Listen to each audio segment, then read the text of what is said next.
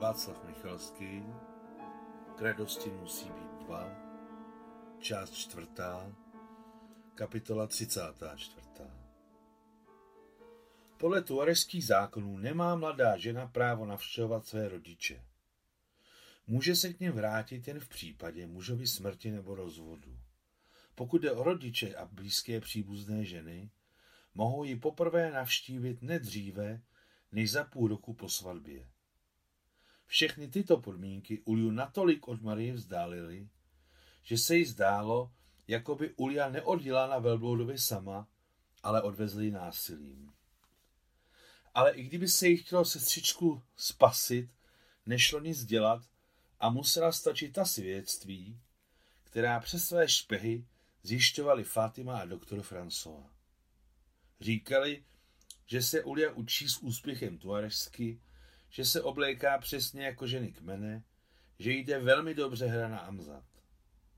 Také přinesl informaci, že rodiče Isi jsou s nevěstou spokojení a sám mladý muž tráví celou dobu v poušti a ještě ani jednou nebyl ve městě. Říká, že na mě nepouští.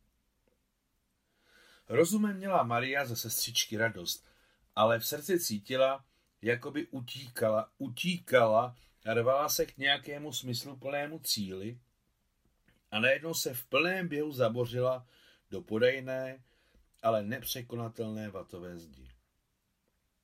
Celé dny se Maria točila v jednom kuse okolo rekonstrukce přístavů a stavby tuniských cest.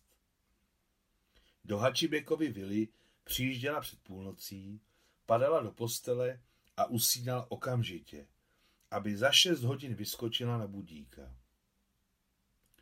Práce se pro ní stala jediným lékem proti samotě. Maria samozřejmě věděla, že není Robinson Crusoe a Ulia jí Pátek, ale z toho se jí lépe neudělalo. Lépe jí bylo jen v chrámu Alexandra Nevského v Bizertě. Nedávno postavený, mimochodem nebezpečí Marie Alexandrovny Merzlovské, chrám nebyl ještě namodlen a jako by chtěli vyplnit mezeru, lidé se v něm horečně a upřímně modlili.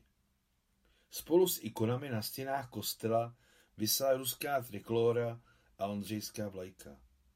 Chrám byl postaven z dobročinných příspěvků ruské kolonie v Tunisku na památku mrtvých námořníků, důstojníků a admirálů poslední carské eskadry. Uprostřed modlících se soukmenovců v tajemném pološeru chrámu, hledíc na zlaté jazyčky plápolajících svící, dýchají zvůně kadidla, vosku a ohořelých knotů, začala se Maria najednou cítit, jako by spala těžkým spánkem a máma se dotkla jeho ramene, probudila ji a řekla: Marusio, probuď se, je třeba žít dál, malomyslnost je těžký hřích. Maria zapálila svíčky za tátův klid, za zdraví mámy, Sašenky a Ulji. Na duši se jí udělalo lépe a srdce se dotknula krása. A když vyšla z teplého přítmí kostela do studeného větru a šikmého deště, život už se jí nezdál u konce, zahnaný do slepé uličky jako prázdné vagóny. Uprostřed února připluli z Francie nákladní lodí, nábytek a bílý kabriolet, který koupila v Marseille. Nikol přijela zařizovat dům a na týden se s Mariou ponořili do radostného bláznivého schonu. Klaudaci slavili poslední neděli února roku 1939 v úzkém kruhu. Charles Nicole, Claudine s Françoisem, samozřejmě pan Hačibek s ženami, archeolog Picard, kontradmirál Michail Alexandrovič Berens, nynější korektor v tuniské tiskárně a v nedávné minulosti velící důstojník poslední eskadry ruské carské flotily a jedna opatrovnice chrámu Alexandra Nevského, mladičká učitelka matematiky, dcera velitele torpédoborce Žárky, Anastasia Manstein. Anastasia Alexandrovna Manstein-Širinská, autorka znamenité knihy vzpomínek Bizerta Poslední stojánka, jediný člověk z ruské kolonie v Tunisku, který se dožil 21. století. Do konce života žila v Bizertě, kde zemřela 21. prosince 2009. Tolik poznámka pod čarou. Pan Hačibek daroval starožitnou podlahovou vázu, velmi podobnou té, co kdysi daroval guvernérovi, a o níž Khalidža řekla, mohla jsem na ní oči nechat. Fátima pléd z velbloudí srsti a Khalidža kované ohřívadlo na beduínskou kávu. Monsieur Picard přinesl keramickou tanečnici, kterou kdysi Maria slepila a uložila do stříbrné sítky. Potvrdil, že tanečnice byla vymodelována dávno před pádem Kartága. Doktor Francova daroval svou dlouholetou práci. Byl to jím sestavený francouzsko-tuarežský slovník s nákladem 200 exemplářů. Anastasia Manstein, ikonku kazenské Matky Boží, kterou měla již od dětství, jež prožila na lodi sloužící jako internát Georgii Pabedonosec v Bezelské zátoce. Michail Alexandrovič Berens přinesl Marie nejmilejší dárek, drobné, nečistokrevné štěňátko, které akorát otevřelo na svět své malé, ještě matné oči. A jaká je to rasa? Zeptala se Nikol. Myslím, že v něm není méně než 18 ras, odpověděl úmyslně vážně admirál Berens. Pochází od psů, které jsme přivezli na lodích z Ruska. Zbožňují voříšky, řekla Nikol. On neváží víc než funt? A jakou má na ocase bílou štětičku? To je nádhera. Hej, funtiku, pokřtila štěně Maria. Pojď sem, připravím ti domeček. Služka přinesla malou krabici z hadříky a počálek s mlékem a postavila všechno tam, kam jí Maria ukázala. Pod schody do prvního patra. Štěně, co se sotva drželo na nohou, udělalo na mramoru loužičku a uvelebilo se v krabici, kam ho Maria položila. Na konci února rozkvetly v těchto krajích jako obvykle růže. Pan Hačibek přinesl na kolaudaci velký puget bílých růží. Nejdříve ho postavili na jídelní stůl, ale pak ho přenesli na klavír, který zářil černým lakem. Puget byl tak velký, že překážel těm, co seděli u stolu, aby na sebe navzájem viděli. Na přípravu svátečního oběda přivezli palácového kuchaře Alexandra s pomocníkem. Přivezli především ty potraviny, které z jeho úhlu pohledu vyhovovaly takové příležitosti. Nikol navrhla Marie, aby u Alexandra objednala skopové pobordovsky, a ta se smíchem souhlasila. Jasně, Nikol, to skopové mi připomíná dětství, náš první oběd. Vidím před sebou 10 milých hostů, začala Maria hostinu. 10, jak říkala Pythagoras, je dokonalé číslo, které v sobě zahrnuje celou podstatu čísel. 10 je symbol věčného kosmu. Na vaše zdraví, přátelé! Maria mluvila vstoje a když skončila, všichni také vstali, aby ji pozdravili pozvednutými číšemi. A pojďme si rusky ťukat, vřele se zapojila Nikol. Mám to rusky velmi ráda. Zvonění křišťálových pohárů v tu chvíli oživilo obývací pokoj. Khalidža s Fatimou je naznačili, že šampaňským smočili rty. Ne, děvčata, všimla si jich Nikol. První přípitek se musí pít do dna.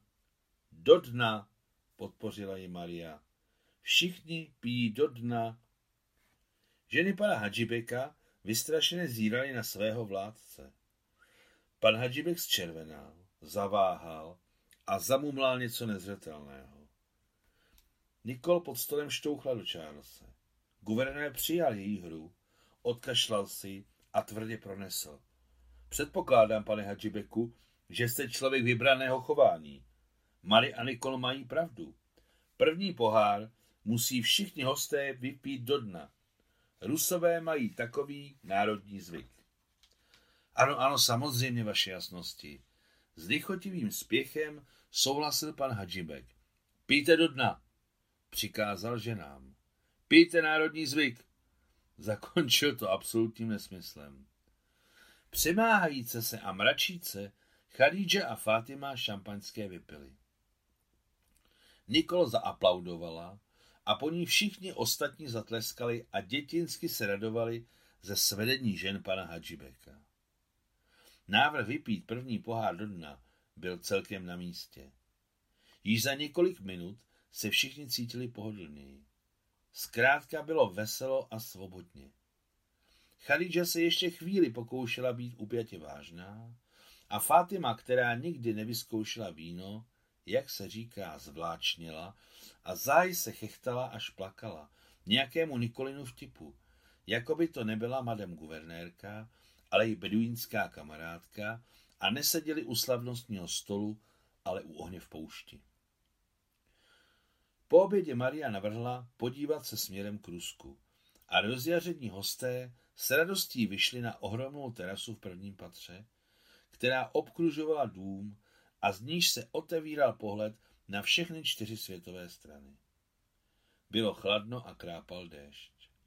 Rusko spatřili jen Rusové.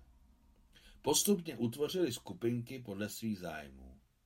Generál s admirálem, učený archeolog s učeným jazykovědcem, bezdětná Nikol s bezdětnou Khalidžou a mladíčká Fátima s Anastasií, Claudine, která chtěla vědět více o tom, co se nosí a jaké účesy frčí v Paříži s Mariou. Jen pan Hačibek zůstal sám. Ale jeho to netrápilo, on se bavil. Sám guvernér téměř v jeho domě a on, Hačibek, s ním seděl u jednoho stolu jako rovný s rovným. Ne, nepotřeboval nikoho na rozhovor. Natolik ve vlastních očích vyrostl, že by si v klidu bez ztráty sebevědomí mohl promluvit mezi čtyřma očima se samotným guvernérem. Maria tlachala z Claudine, ale viděla a slyšela všechny. Jak generála Charlese, který mluvil s admirálem Berencem o nedávné velké válce, která skončila rozvalem Německa, tak Nikol s Khalidžou, které mluvili o typech migrén, a Fátimu s Anastasií, které se chechtali díky mládí, kterým přetékali, a radostí bytí, a Picara s doktorem Françoisem. A je to. Tohle jaro už budu pracovat zde, v lázních Antonia Pia. Teď budu hledat chrám smíření. Je to jeden z hlavních chrámů Kartága. Je známo, že existoval, ale neví se kde. A já místo přibližně znám. Je to na kopci, kde byl Ešmunův chrám, nejdůležitější chrám Kartáginců. Někde okolo musel být chrám smíření. Pustím se do velkého berberského slovníku, jak jen půjdu do penze. Před kávou Maria s Nikol píjeli nápolské písně a generál je doprovázel na novém klavíru. Jako vždy se osvědčené koncertní číslo povedlo. Marie, a nemohla byste zaspívat ruskou píseň? Požádal doktor François. Chtěl bych se seznámit se stavbou ruských písní. Zaspívám. Chcete smutnou nebo veselou? Národní nebo populární romanci? A nelze všechny po pořadě? Nadchla se Nikol. Ráda, usmála se Maria. Sedla si ke klavíru a zahrála. Můj kasťor, oči čornie, začem ti bia milý můj uznala.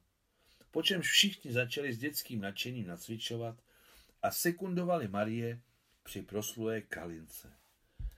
Kalinka malinka malinka majá, v sadu jagoda malinka malinka majá. Ohnivé tempo písně všechny zachvátilo a tak se kalinka rvala z pootevřených oken a letěla za moře do vlasti. Konec 34. kapitoly.